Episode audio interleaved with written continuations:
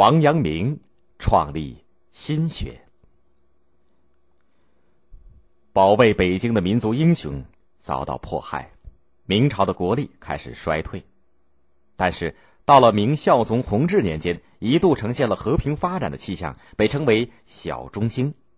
但是明武宗朱厚照继承明孝宗做了皇帝以后，更加依靠宦官和特务。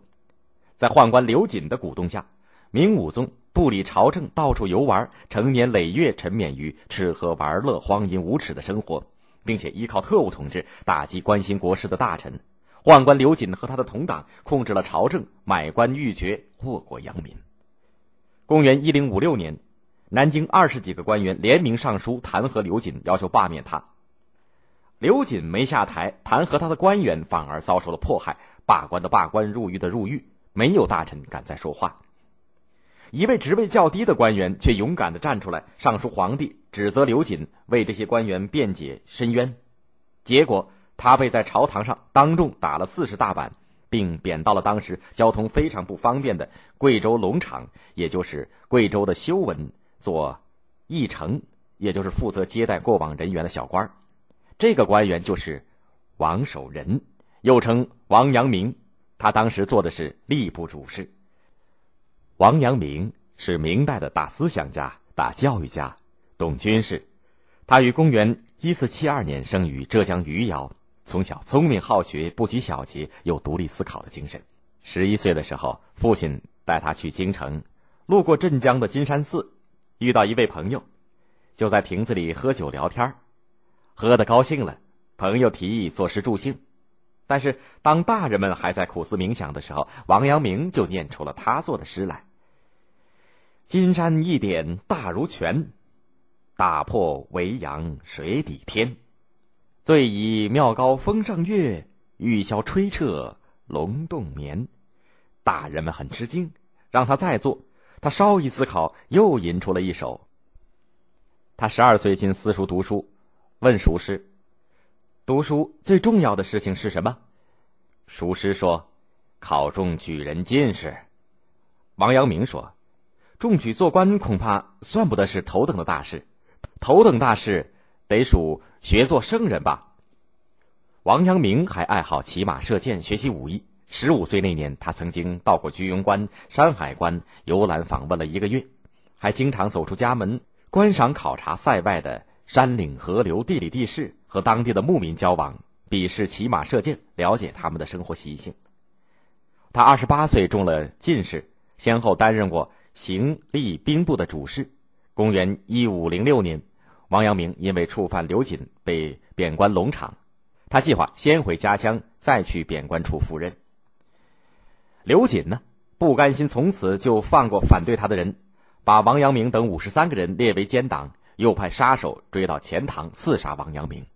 王阳明假装投江自杀，从舟中逃到了福建的武夷山中隐藏了起来。第3年，王阳明才和随从的3人辗转到达了贵州的龙场。这里群山环绕，山高林密，瘴气严重，毒虫出没，他们开始无处安身，只能自搭草棚居住。不久随从也病了，王阳明亲自烧饭煎药，照料随从。他能放下架子，虚心学习，和当地的苗裔等少数民族很快地融洽相处，赢得了尊重。后来当地的群众帮助他修筑石洞，又砍伐树木，盖了好多间房屋。王阳明就在这里办起了龙岗书院，收徒讲学。王阳明最大的成就就是研究人的心性和道德修养的学问。他年轻的时候学习过道家的修炼，又学习过佛家的禅理，接着学习了宋代理学大师朱熹的学说，但是他都感到不满意。比如说，朱熹解释儒家的名言“格物致知”是这么解释的，说只要默默地思考事物的道理，就能够获得知识。他的父亲的官署院子里有一丛竹子，王阳明就按照朱熹的话，搬了椅子，静静地坐在竹子的面前，苦苦地思考竹子的道理。可是，一连3天没有想出一丝的道理来，反而生了场大病。王阳明从此就开始对朱熹的学说产生了怀疑。在龙场这既安静又困难的环境当中，王阳明结合历年来的遭遇，日夜反省自问：圣人处在这样的环境当中，应该采取什么原则呢？一天半夜里，他忽然有了领悟，竟然欢呼地跳跃起来。他所悟到的道理就是，宇宙万物就是我的心，我的心就是宇宙万物。真理本来就在人的心中，人心中本来就有真理，只是被不正确的杂念所掩盖罢了。做学问最主要的就是纠正心中不正的念头，恢复求真向善的本性。一旦明白了自己心中本来就存在的正确的念头，也就是良知，就达到了真理的境界，就成为圣人了。这就是心学叫做致良知，也就是恢复良知，叫做知行合一。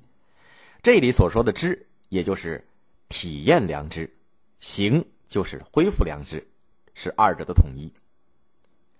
心学虽然是一种主观唯心主义的学说，但是它提倡反对盲从，独立思考，不以前人说过的话为唯一真理的标准，强调充分发挥个人的主观能动性，是有积极意义的。王阳明后来做过知县、巡抚等官。公元1502年，明朝的亲王朱宸濠在江西起兵造反，王阳明迅速组织兵力，不等叛军向南京发动进攻，就以迅雷不及掩耳的攻势摧毁了朱宸濠的叛乱，并活捉了这个叛乱头子，充分展示了王阳明军事和组织上的才能。王阳明的心学对当时及后世的哲学、思想、文化、艺术发生过重要的影响。明代后期许多杰出的思想家、艺术家，比如汤显祖、李志等人，都是王阳明心学的信服者。